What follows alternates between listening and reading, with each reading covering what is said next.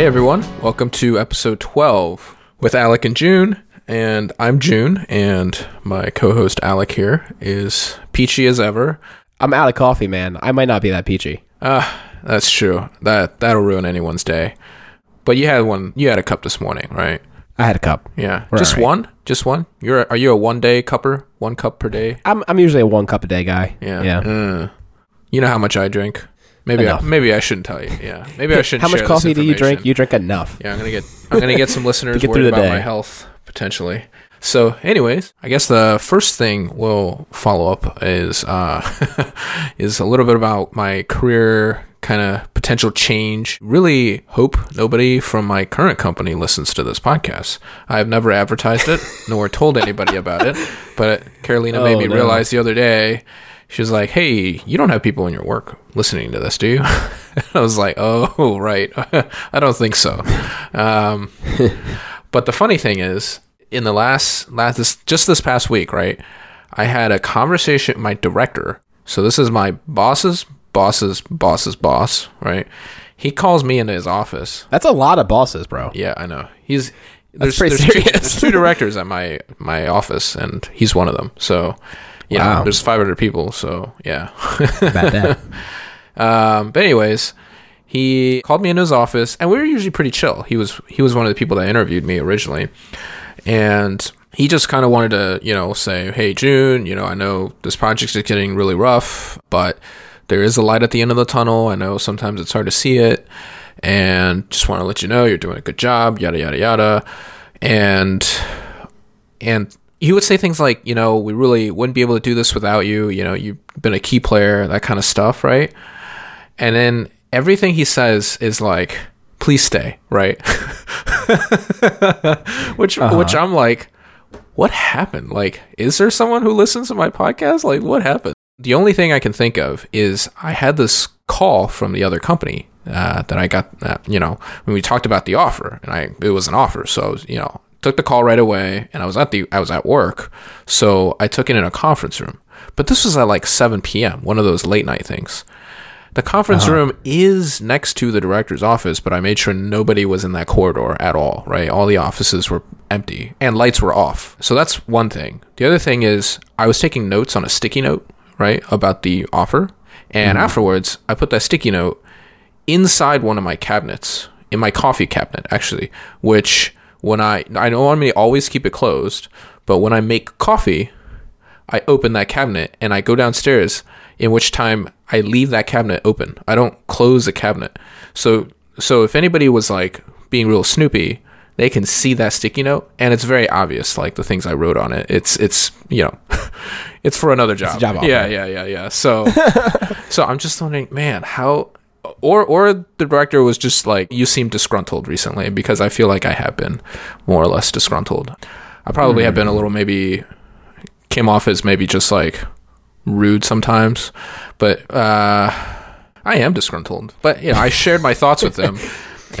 I shared my Okay, thoughts. so you did talk like you're, you're candid. All right. Yes, I was candid. I did not tell him I was actually, you know, have another job offer, but uh, I did tell him about all the problems I've seen at the company in, you know, a little over a year, what I expected the company to be versus what it turned out to be. And also this project. Oh, one of the things he kept saying was this project I'm on right now is one of the worst projects he's ever seen in his career. Like it's not like this, you know. And this was a theme I've heard over and over now in over the last year was like normal projects in this company is not like this. This is like this is like once one of those like once in a decade type of projects that is just so, you know, obviously he doesn't say poorly managed, but it's poorly managed. And as a result, people are working weekends, long hours, everybody's stressed out. They're not really doing agile even though they say they are. So there's a big problem with that and with the culture and with how we interact with our users. They're like our clients or in other words, product owners of all the features we're supposed to deliver. There's such a poisonous relationship there and it's just not good. I don't really want to work in that kind of environment. I didn't say it quite outright like that, but I just, you know, made it clear that I'm not really comfortable. So, anyways, that was one conversation with the uh, director. Now, on Thursday, we had a big company party. It was supposed to be the freaking Christmas party, Christmas New Year party from last year, but he pushed it out. And you know why he pushed out the party? Because we had a release. We had a freaking software release that, like, he, he moved it because he wanted people to finish the work first. It's just like, you know, it sounds silly or trivial, but this is the kind of stuff that I'm like, no. If you want like people to stay and be happy, you don't take booze away from people that you promise them so that you make them work more. You know what I mean? Like, are you kidding me? This is this is the exact opposite of what you should be doing to boost morale. Anyways, so that was one thing. And then at the party though, a senior manager came up to me and was like, June, talk to me. You look, you look, uh, you know, you, you don't look really happy. He's like, how's it going? Talk to me, talk to me, talk to me. Um, and I was like, whoa, whoa, lady. oh man, they're, they're, they're pulling the, the full court press on you right now. Yeah. Um, I, think, um, I think it's been detected. I think either have a snitch or they can just tell. yeah. Yeah so anyway, she she's also just like trying to convince me. Now I will notice the funny the one funny thing she said was I told her the main thing is you know I want more family you know time with my family uh, work life balance right. Um, and she's like, yeah, she nods very understandably. And then she says, yeah, June, it's like projects like these, you know, and sometimes for your own career, like it's hard. And she starts telling me about her own career, like how her husband um, so she, they used to live in Jersey, and her husband would work from like five to nine, you know, five a.m. to nine p.m. in in the city, New York City. Wow. And she was the one that had to like take the kids to school, pick them up, make dinner, put them to bed, and all this stuff without her husband's help. And and she had a full time job, so all this time where she was she was sort of like beaten to death while the husband doesn't have any time with the kids and she says and this is all for her trying to like get me to stay she's trying to convince me like oh this is like a tough time like you have to make some sacrifices but it'll get it'll get better and i can keep telling i can keep i keep noticing her saying like she would say like yeah i thought it would never end this is like verbatim she says like and i thought those six years would never end and then she it's almost like Six she got. Years. It's almost like she got That's lost. significant. It's almost like she got lost in her little like anecdotal like conversation, right? And then and then I can see like her eyes all of a sudden looked at me again, and she's like, "Oh, but looking back, I think um, I think that was a good sacrifice," you know. and I was like, "Are you kidding me? You just you just spent the last five minutes talking about how how much of a nightmare you had to go through for six years. Like this is exactly why I don't want to stay here." you're, you're not making a very yeah. good case for me staying. wow. So I was at a conference the last two days, and one thing that was said in a panel discussion that I think is worth talking about in this uh, at this moment is just because your boss chose a lifestyle. We were talking about the lifestyle of responding to email and availability and all that kind of thing. Does not mean as an employee you need to also live that lifestyle.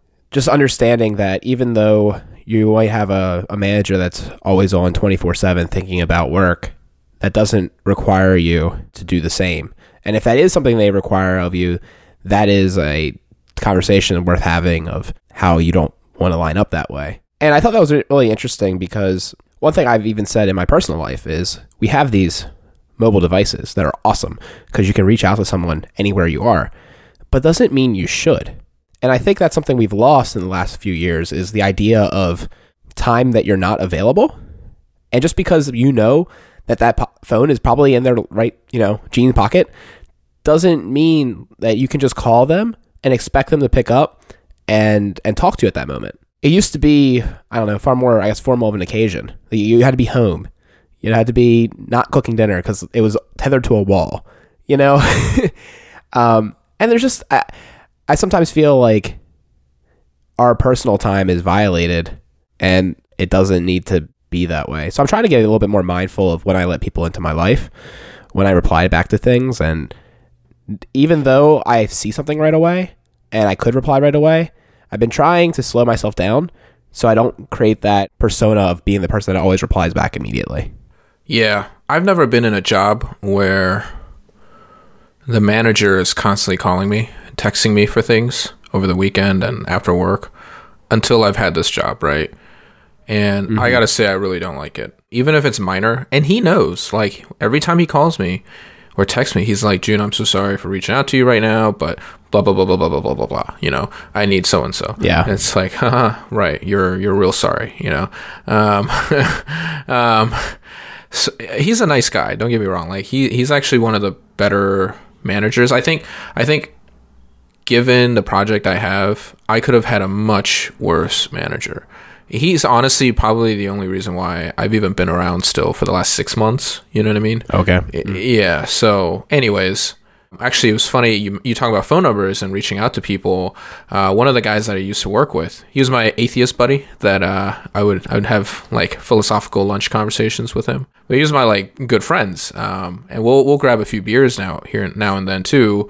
But um, he had a uh, let's see he had a cell phone but it was a flip phone. It was not a smartphone.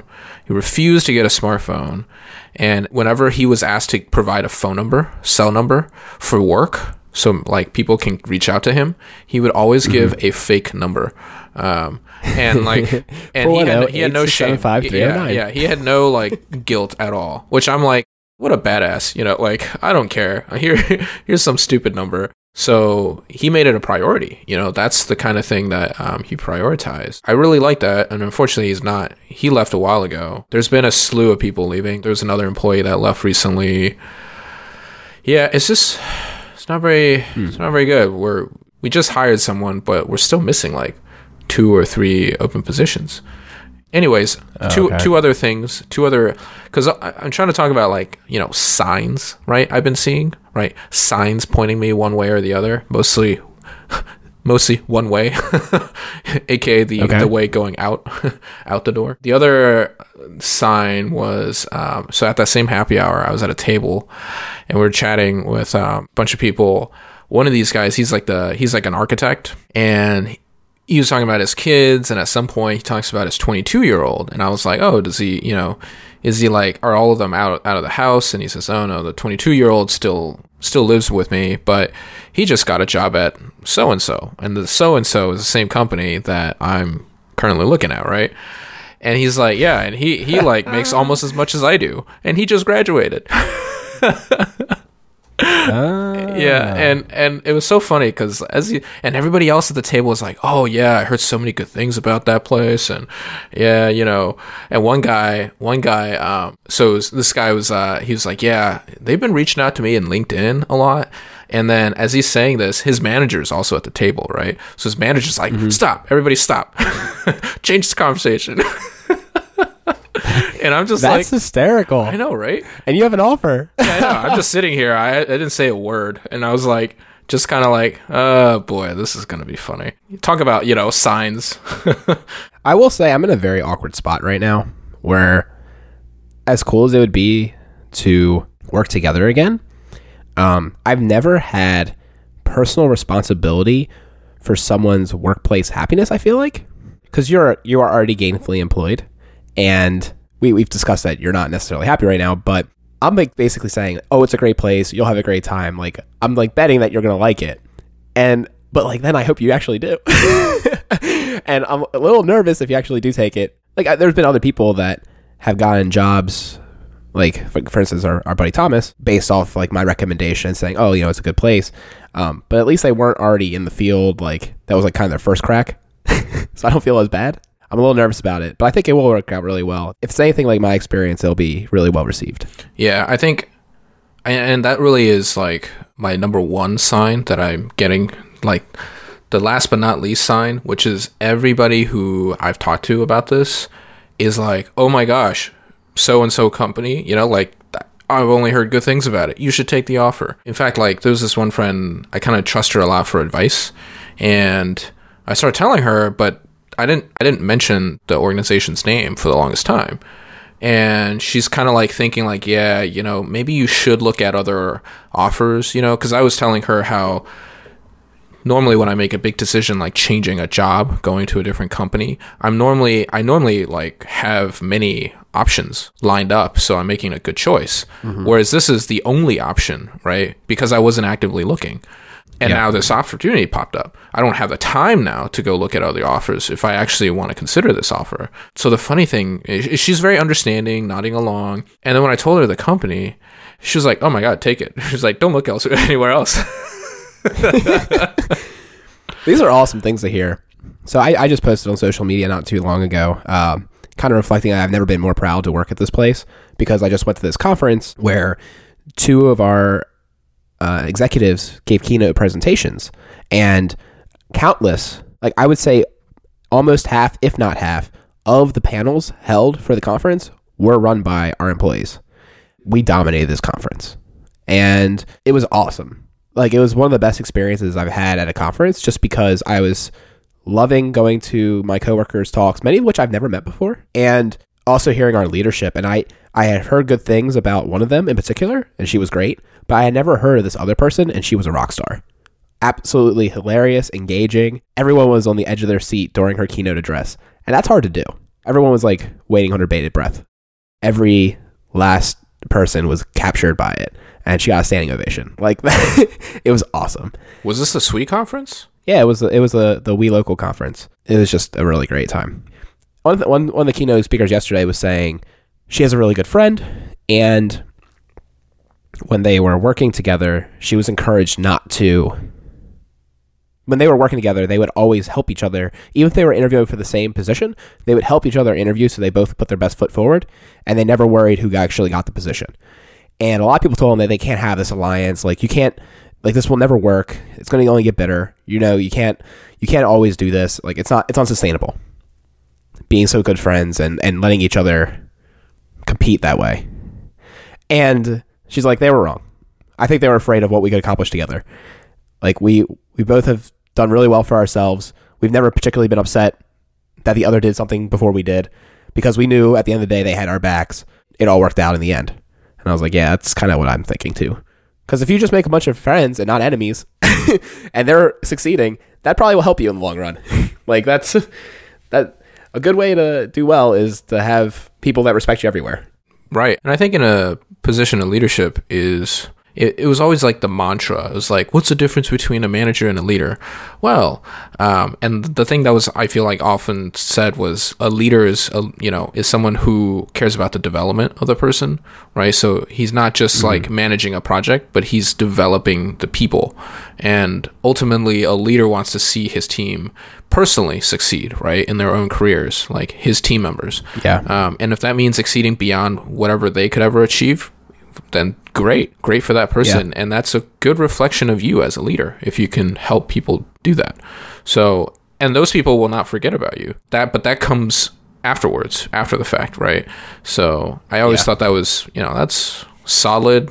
It's, you know, I I've heard that a million times, but it's easier said than done a lot of times when you're actually in a leadership role. Your day to day could just be like trying to put out fires and, you know, and a lot of times you forget like, oh, I'm supposed to like help these people. That's one of the problems I see at my current company right now. So, we could talk about another topic. So one of the things I've been thinking a lot about recently, part- partially because of the news and partially because it's a, a topic that's been important for many years, is the idea of green energy and how we convert our nation to more sustainable energy, particularly with global warming heating up, so to speak. And I don't know if you saw the reports, but basically some scientists came and they said, we're not trying to be political here or talk about global warming, but a lot more ice has melted than we anticipated in the uh, in the Arctic. So draw out what you will. And also, I think the most the five most hot years have been the five last years or something crazy like that in history. So it's it's becoming a real crisis, and a lot of uh, scientists are saying we don't have much time to stall these effects or reverse them if that is a goal, which is probably a good goal for the sustainability of the Earth. Um, so one thing I was thinking is like, what what this kind of policy look like, and what are the trade offs? What role do EVs have in this transition, and just kind of talk through it because it's a complicated problem. Even if you extract lobbyists and vested interests that are clearly don't want this change to happen, it's a complicated, nuanced policy problem. I feel like my role in this conversation may be a bit more of like a devil's advocate because I do I do find conversations about what what makes it complex. What is the conservative side saying? What are the you know? I think you're probably going to have more of a pro renewable energy kind of perspective, but I'll probably add a, a few things about arguments from the other side. So, one thing I've thought about is how would you do an EV transition? Because that seems like the the technology that's clo- the closest. Hydrogen fuel cells they're interesting, but it seems as though that's not coming, um, not at the rate of an EV. And I had the thought of just saying, you know what, in five years' time, no more gas cars, period. But that has a lot of issues, obviously. And then I thought, well, then you could always do the no more gas cars allowed to be sold, which is more gradual. But then the question is, is that enough? Will a transition happen fast enough, or is that too late, too little, too late? And it has to be more dramatic and more painful in a way. And then, of course, there's the problem of accessibility of this technology and people who are in poverty being able to afford getting a new vehicle because at this point any electric vehicle would be a new vehicle. But I also think that might be an opportunity now that I'm talking about it for innovation because no one's really creating a low cost electric vehicle. And yes, it would have trade offs, smaller range than you're normally comfortable with. But people might have to actually look at their patterns and realize that smaller range is acceptable for them. Like it's an acceptable trade off for the economy of it. And uh, I think that's actually a really interesting topic because I think a lot of people always talk about being able to drive a road trip. And then I ask them, how many road trips are you taking? like this is this is not a concern. If you are well to do enough to drive far away on a road trip, perhaps you could also rent a vehicle for that road trip that can get you there rather than having that be your everyday driver with that kind of range. I think it's something that's worth talking about because you could buy a car with much smaller range that fits your daily needs potentially for much cheaper because that's the cost of the vehicle is the battery in many ways. That's a lot of the cost of the vehicle. Anyhow yeah. I think it's really interesting that we've had this issue for many many years but just now are we really trying like i feel like it's starting to get to a fever pitch. There's enough things going on and enough uh, restlessness that maybe something will happen. So i think it's worth talking about and seeing where we might go and, and what we think might be a good way of rolling it out and approaching the policy behind it. I have a few thoughts on these too. I guess touching on something you just mentioned, which is, you know, low cost EVs. Part of it is innovation, part of it is the economics of producing EV, but I think a huge part of it is infrastructure too. Even if you could sell a $20,000 electric vehicle with, say, a 100 mile range, right? sure, 100 miles is plenty of range for your average person, I think. And $20,000 is amongst, you know, it's it's a low-cost car for the United States at least. The problem is though people in the lower income, they're likely renters, right? Where are they going to charge their car? Most apartments, places like that, they may have a couple electric charging spots, but and those are probably more the fancier apartment buildings that have EV parking and charging stations. But I think that's a pretty big problem too. Is is the support infrastructure wise for lower income people to use EVs? I don't I don't know how much like innovation. I don't think is it needs to happen just at the car and technology level, but at the entire holistic level that includes infrastructure supporting EVs for people who don't have a garage or outlets and things like that. I mean, if you're thinking about making a really cheap EV that even say has like, I don't know, 50 mile range, then that really requires charging it every night. And I feel like that's going to be tricky unless something dramatically happens to the charging infrastructure. The whole road trips thing, yeah, I think that's a dumb argument. I think that the more important argument is, for me, in my opinion, is how do you support having that? I mean, the hydrogen fuel cell, for the same reason, is like even more so is infrastructure. How the heck are you going to recharge your car with hydrogen? And it's just like that is even way less common than you know electric charging stations. The other thing I want to talk about is like is kind of the argument from the other side. I, I've heard a lot of people say, "Oh, but the battery what's up with the battery? This thing has a lot of chemicals and all kinds of like rare earth metals that you know, it's also it's not renewable, right? That's going to run out and a lot a lot of parts of a battery cannot be recycled. That's another huge component as well. And there's there's all these like videos too of like battery Tesla battery land wastes, landfills, and they're like Oh, really? they're like super toxic. Yeah, it's almost as toxic as dumping like used plutonium and stuff like that. It's like the acids and all the stuff used. It's yeah, it's highly toxic.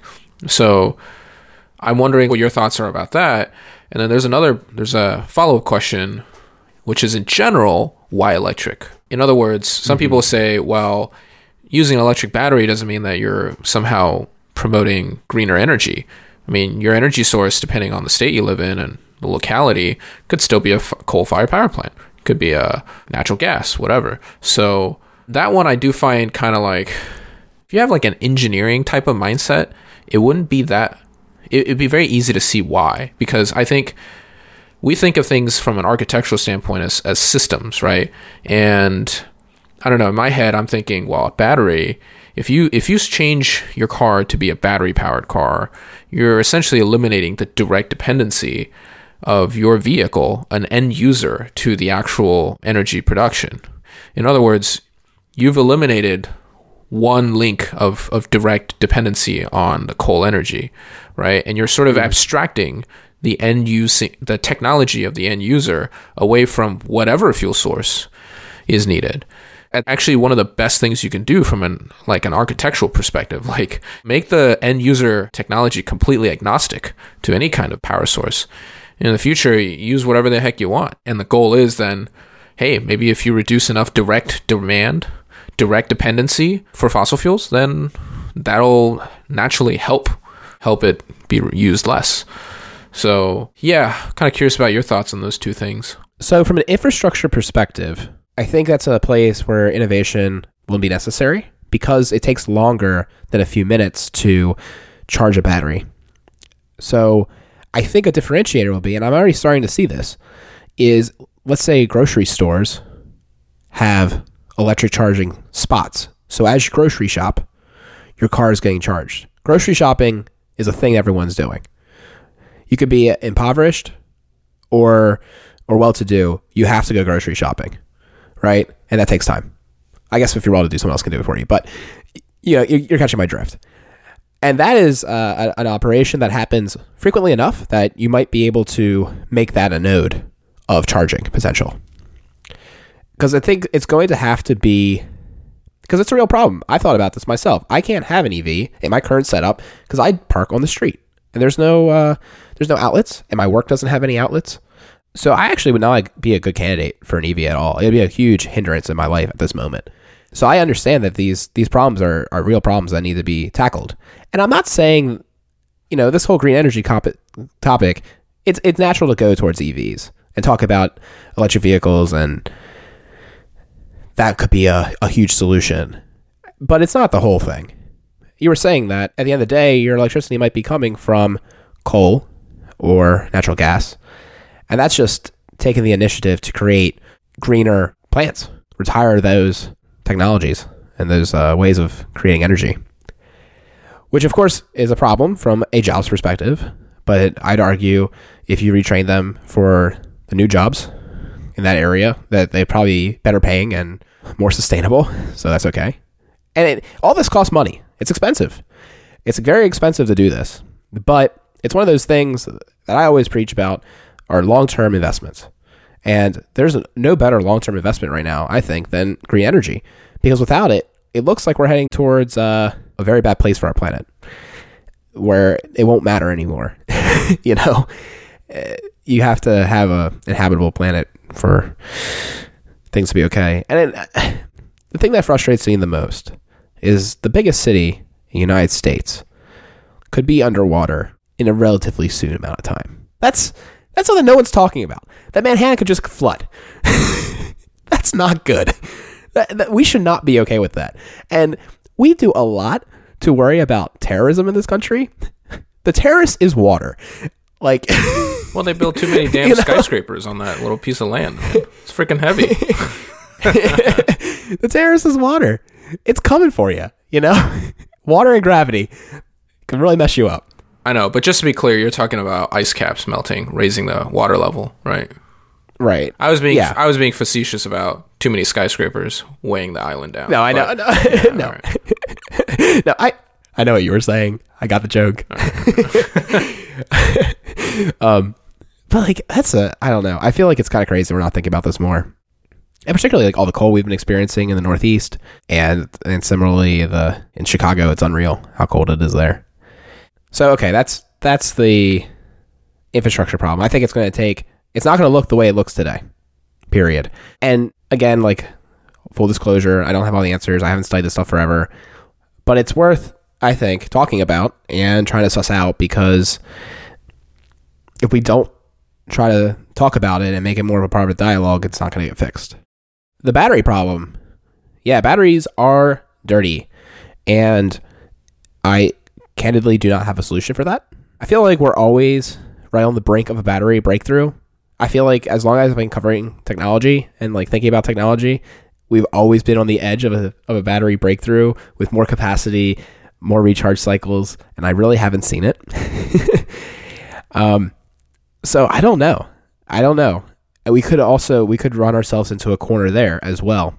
But I definitely think it's a lesser of two evils at this point.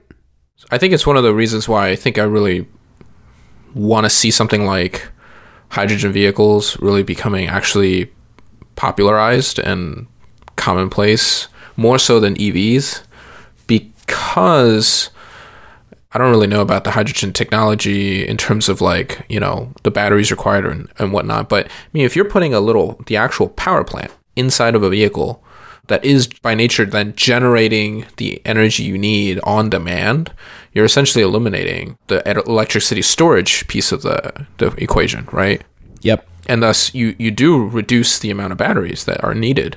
You may need smaller batteries. Maybe maybe like you might still need a battery, but they would certainly probably be much smaller in terms of capacity. You don't have to store 300 miles worth of capacity of electricity, which yeah will require a big ass battery. But if you make a little power plant in the car, take a little water, take a little hydrogen, but bam. Although that said, maybe storing hydrogen isn't cheap or clean either. I don't know. I don't really know how that that piece of it is done. But I just know storing electricity is very hard with batteries. Anyways, that's that's one of the interesting things I was thinking about too. Is like, hmm, why is there such a dependency on batteries? And it's because you know it's we need a plate a way to store the energy. When none of our cars don't produce the energy. But what if they did?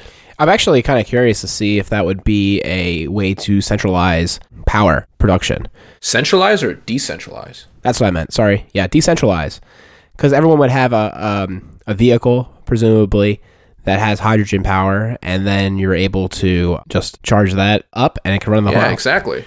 Exactly. I mean, think about think about like a combustion engine, right? A gas petroleum engine. It is its own little power plant. It is actually Or a or a generator. Yeah, Yeah. The whole thing is you're just storing oil, and then you're producing the power on demand as needed. It's it's like I don't. I feel like there's uh, the level in terms of like how, when, and where the ba- the energy is produced. I actually like that model better than having a capacity, right? Having a limited capacity where the car cannot itself produce power. I don't know. I feel like there's some way to like keep the model of petroleum petroleum vehicles, but change the fuel source entirely. That would be great. This goes back to my other thing that rattles around in my brain all the time, which is the idea of autonomous vehicles and decentralization of ownership, because you would not need to own a That would help a lot autonomous too. vehicle, Yeah. and then you would have far less redundancy of batteries laying around if you went that solution. I think the interesting part about where we are in history is there's a lot of different vectors that could lead to a good outcome and but none of them are there yet. And I think it's the classic time where you actually invest in all of them and you let you see what happens. Right? I think it's a really great investment. I'm, I'm thinking right now of the iPhone, right? Internally at Apple, there were two projects, P1 and P2. And one of them was based off of the iPod and one of them was based off of Mac OS. And it turns out we got the one with Mac OS, even though it was a more ambitious project and they didn't know if it would come out in time and it wasn't always the game plan. But because they tried it and it made it happened and accelerated faster, that's how we got what we got in 2007. And I think it's time for us to do that from an energy perspective. I think ha- we have to be okay with being wrong about one of our bets in order to be right about something. Well, so this bet making and investment making, what do you see that happening? Like from where? Are we talking about government mandates? Are we talking about private sector investments in technology? Like what, you know, what's going to motivate these private companies to do this? Or is this kind of investment and innovation necessarily coming from the government? I don't know if the government, well, I don't think the government has the architecture set up to do this. It'd have to be incentivizing and enabling pi- private industry. Because there are private industries looking into these kind of renewable energies. I don't know if they have enough support in a way. And this is an interesting problem too because even if you have a renewable energy, let's say like you crack the code and you have a solution and you're ready to scale it, right?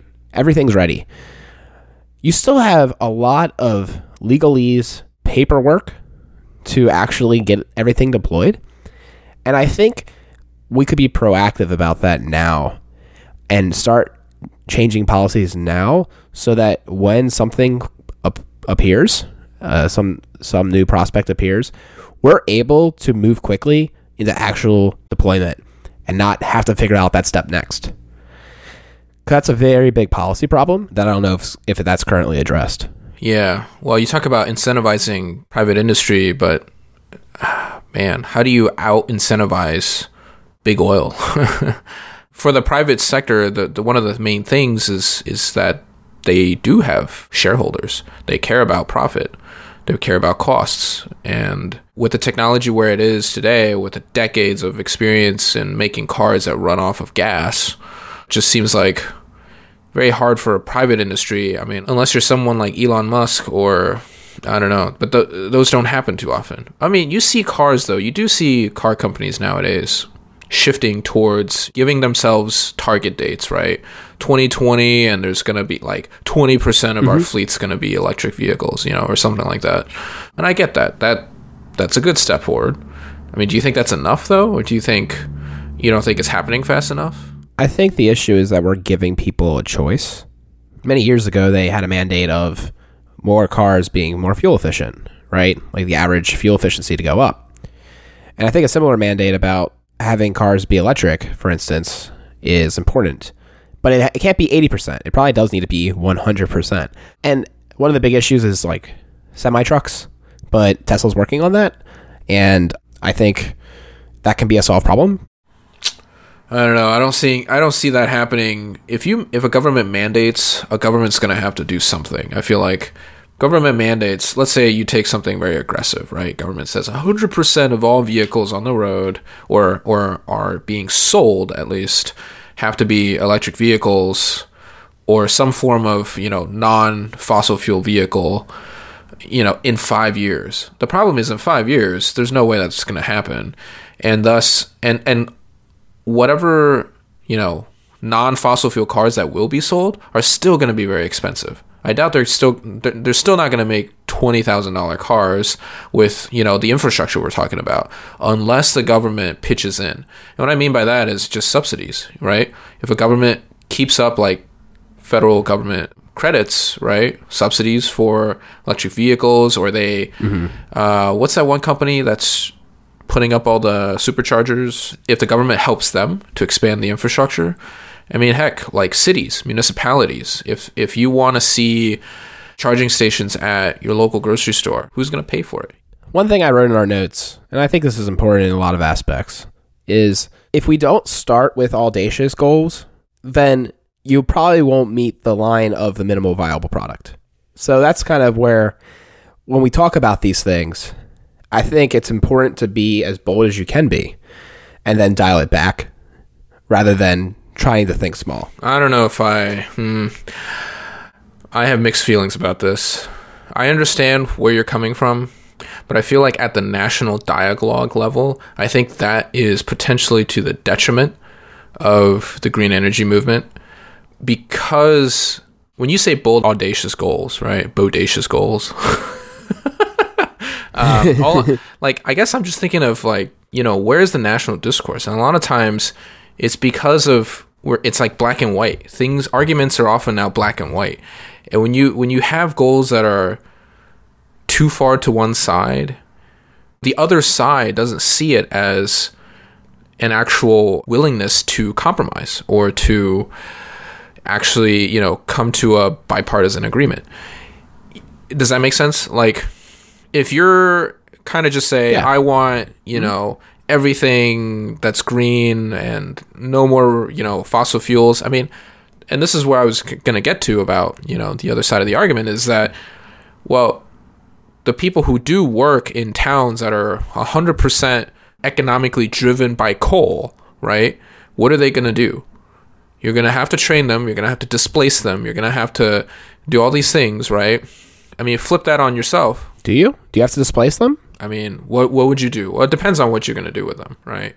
I mean, if you train them up for the next door neighbor plant, Next door neighbor mean, is that plant plant totally unreasonable. Like, if you were to create, let's say, a uh, a nuclear facility, could you just do that nearby? I guess you have the issue of being near water. Yeah, uh, right. I mean, like to do. I think that's a little easier said than done. I, I feel like I feel like you cannot. You it's probably a little impractical to set up shop a completely new industry in every single coal town and oil mining town. I doubt that's feasible. But regardless, I feel like people who hear an argument that is that does not address even their slightest bit of concerns, I feel like that's how we're not getting anywhere. So I want to just say this. I don't disagree with where you're getting at. We have to have a plan for these workers. The big, the worst thing we could do is disrupt a whole industry, not provide jobs for it, and make people in a worse place. That's an unacceptable answer to this problem, in my opinion. You have to have a solution that takes care of all these facets, which makes it complicated and difficult. And expensive. That being said, it's going to be expensive, and that's just we we did this to ourselves though. I, I, I people who are acting like this is not a problem are in denial, and the, eventually, you know, we have to say as a country, we we done goofed. we we went down this train for far too long, and now it's going to be extremely expensive to turn it around. Do you learn from that mistake? Hopefully. And does it suck for the generation that we're currently in? Yes. But that's the thing I guess that bothers me the most is I don't think this is a partisan issue. I think if you look at it, it's pretty clear the path we're on is unsustainable. And it is not just unsustainable for generation far out. It's unsustainable for our children today. So it's not future person's problem. It's it is someone you know's problem already. Probably even yourself. So we can't keep kicking the can for someone else to worry about it. And it's time for us to grow up as a country and say, we need to find a solution. And that's why I like having these conversations with you, June. I, I think the biggest thing we do on this show is talk about ideas that need to be talked about. Just so, like, hopefully someone else will think about it. Maybe they'll start a dialogue because they heard it on a podcast with someone they know, and it'll just be like a, a an, an earworm and become more and more of a topic of conversation because that's how we solve problems by, by talking about them and making it more and more in the front of our thoughts.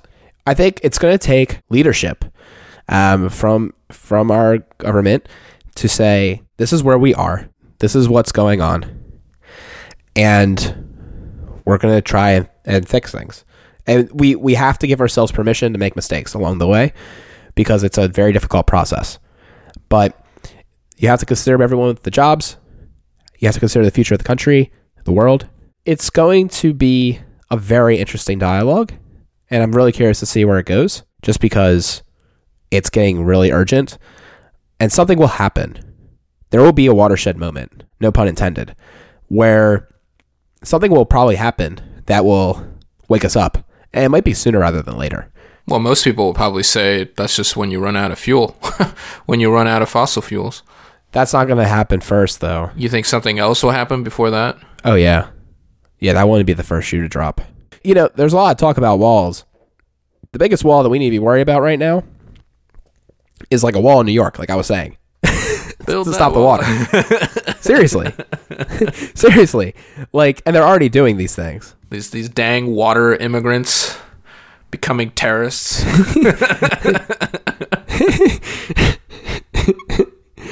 It, it's serious though. It's like it's like a huge issue, man. Number one city in the country, and you're just like, boom, water problem. I think that's probably a lot closer than we want to recognize.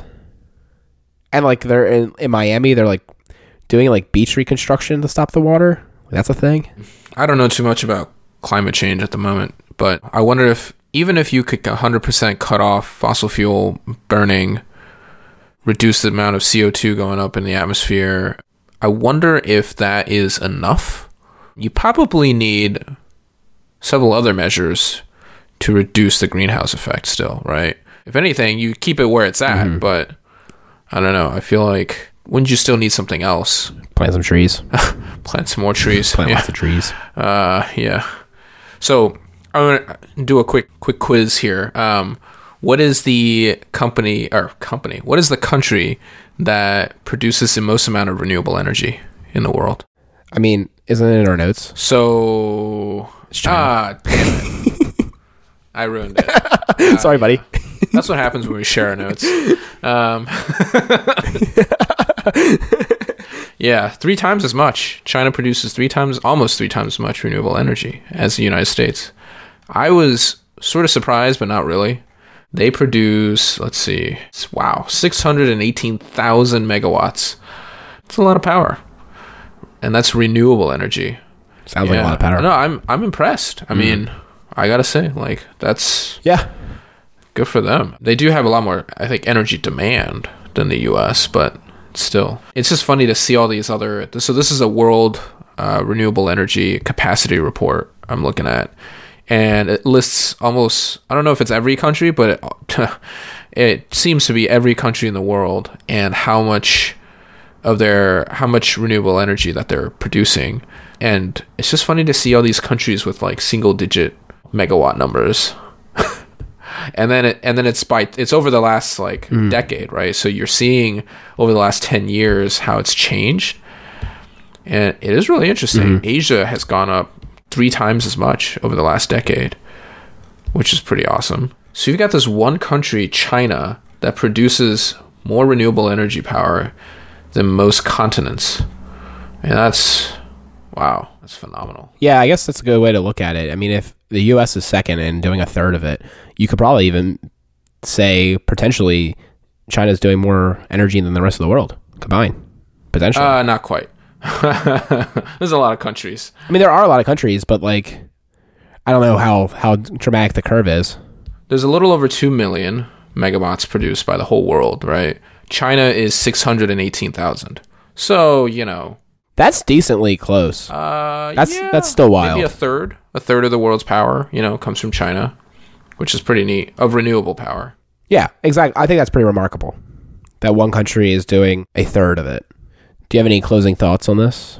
I think, I mean, just closing thoughts. I think you're right. Uh, I think we do need more dialogue about this on both sides.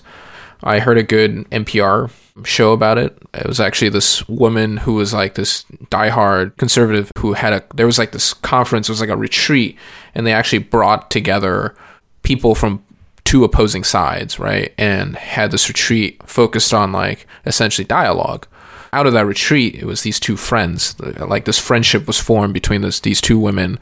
One was like your, I mean, they were basically your kind of model liberal and model conservative.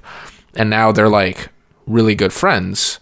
They were both basically saying, you know what? I didn't change my perspective and my point of view, but they certainly understood a lot more now about the other side and they have much more compassion and understanding right? It's whatever solution that has to go out there it has to be in my opinion it, you know it has to be both sides. It has to be worked on by both sides. And yeah it's not going to be easy.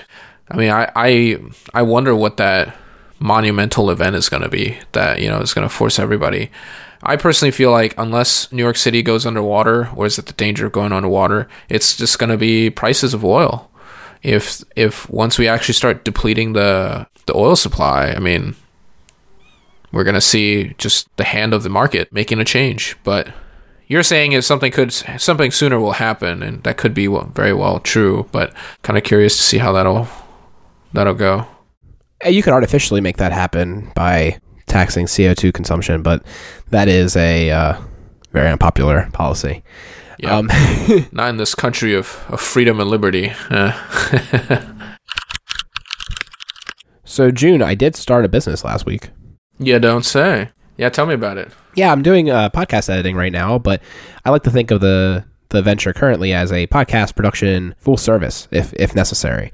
So if a client came to me and said, "Hey, I want to start a podcast doing XYZ. I don't have a domain name, I don't have the infrastructure, uh, I don't know how to edit." I could do the full stack for them. I could create the the setup, logo, all that kind of stuff, and then edit the podcast for them.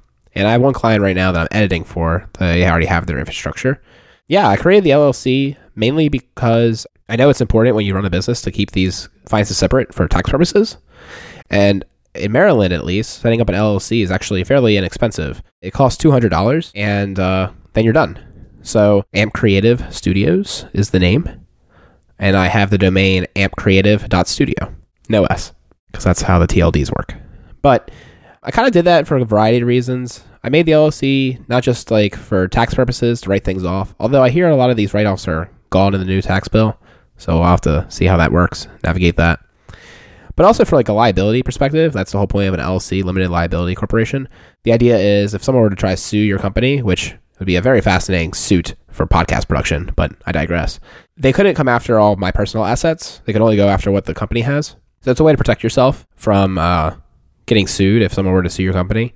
But yeah, it's actually a pretty straightforward process. You can do all the forms online, pay for it online, and I got approved in less than 24 hours. Awesome. Yeah, I know it's not as easy in other states, and there's some benefits in setting up in one state versus another. I will say something that's been fascinating to me is the differences between business accounts and personal accounts for banking. Like for instance, my bank Ally does not do business accounts, and there's like a lot of different functions of business accounts you have to look into, like how many transactions you can do, cash limits, all that stuff. And I was like, really? It's not just a bank account. like, of course, it's not that simple. Yeah. Nothing's ever simple for some reason. I don't know who set up these uh these institutions, but like, it's fascinating all these requirements. So anyhow, I that's something I need to do today. Hopefully, is uh, suss out which bank I'm going to go with and open an account, and I have to do my ENI number wow. or EIN number and all those things yeah, start up an LLC for podcast editing. So anyone listening to this podcast who wants to start a podcast, come to this guy and I'll edit it for you. He does a great job. He does our podcast, which yeah, yeah. I have two clients. one of them gets it for free. the other one pays for it. And like actually, ever since I started this initiative, I actually had a couple people reach out to me about making a podcast, and I'm like, I kind of charged for this as of a week ago, so I don't know if I can talk to you. We could do maybe a free consultation, but uh, not, I'm not spilling the crown jewels anymore. Well, cool, man. What were some of the, I guess, biggest drivers for wanting to do an LLC for you? I mean, was it just the tax incentives, or was it because um, you know you could just kind of do your own sort of well, I'm gonna I don't know have a little side gig, it doesn't have to necessarily be an official business. You know what I mean? Or does it have to be official business? Well, this is a long term play, right? So I'm looking at it from the perspective this is a, a side business I'd like to build up and potentially also be the vehicle for any app development I do in the future.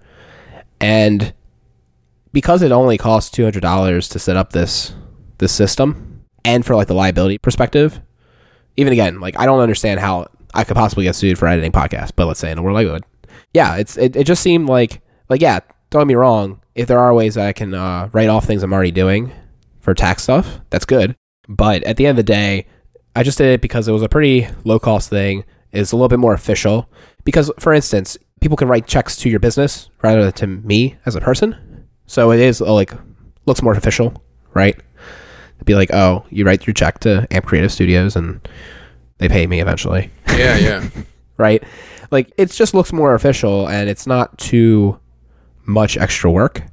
Uh, and like I said, it's a long term play. I plan on having this for a very long time, and just to have it set up to be a little bit more official and more proper. So next steps is uh, working on getting a logo done and and proper branding, and eventually I'll make a website. I'm not really worried about the website until I have the branding. I want to make a, a post about it and like kind of advertise that this is a thing soon, but I'm having difficulty summarizing what it is I'm trying to do from a podcast perspective. I Guess I just did here, but like kind of making it a nice, concise message. Yeah. Well, my other question was how have you kind of looked around at the market in terms of uh, what kind of competition you'd have? To me, it sounds like a great idea, right? Like you have a set of skills, and podcasting is something that's just getting bigger and bigger, and anybody can kind of do it, right, from their home.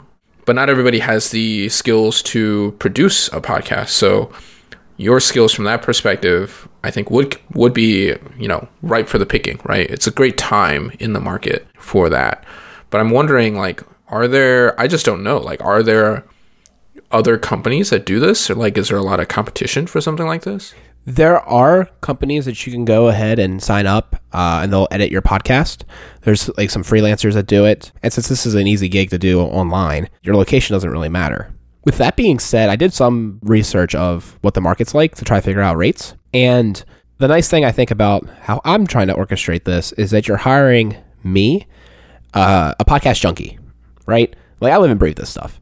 I do a lot of listening to podcasts from less produced to more produced shows. Like the one client I'm working with right now, I've been whenever I edit a show, I give him suggestions on how to improve because he's trying some new things as well and I'm like, I think you could do this a little bit better, or like try doing this next time, and trying to help him with his production. And that's just, I think, from listening to podcasts for 10 years now, which is actually kind of crazy to think about. I I hadn't realized it, but I've been listening to podcasts since you were loaded up on an iPod, like old school. no streaming. You know, you plugged in your iPod every night to get the new podcast from the day before, and um, yeah, it's been it's been a long time of me listening to podcasts, and I just think I have the skills to edit them. I have a network of people that do podcasts that might be looking for an editor to get this to the burden off of them. And I think it's time for me to try to leverage that rather than just sit idly. Now that I'm wrapping up grad school, it's something I can look into doing. I'm trying to limit my hours right now. So I'm actually, that's part of the reason I'm not pushing it too hard, is because I can't take on too much work right now to also just be sane with everything else going on. But I think it's nice I'm making the infrastructure now so that when I am ready to like really launch harder in June where I could take more clients and be a little bit more serious. Everything's set up and ready. I've got cards, I got everything, and I can be really full steam ahead and professional. Man, that's awesome. I don't know if it'll ever be my full gig though, because like it doesn't pay as well. my one buddy though, he was saying like, you know, you could if you really start doing this and being a podcast guru, you could sell coaching services and charge a really high rate. I was like, yeah, I guess that is a thing I could do. I can't imagine that being a full time job though. Well, you never know. So you want to be uh, overanalyzed first official sponsor?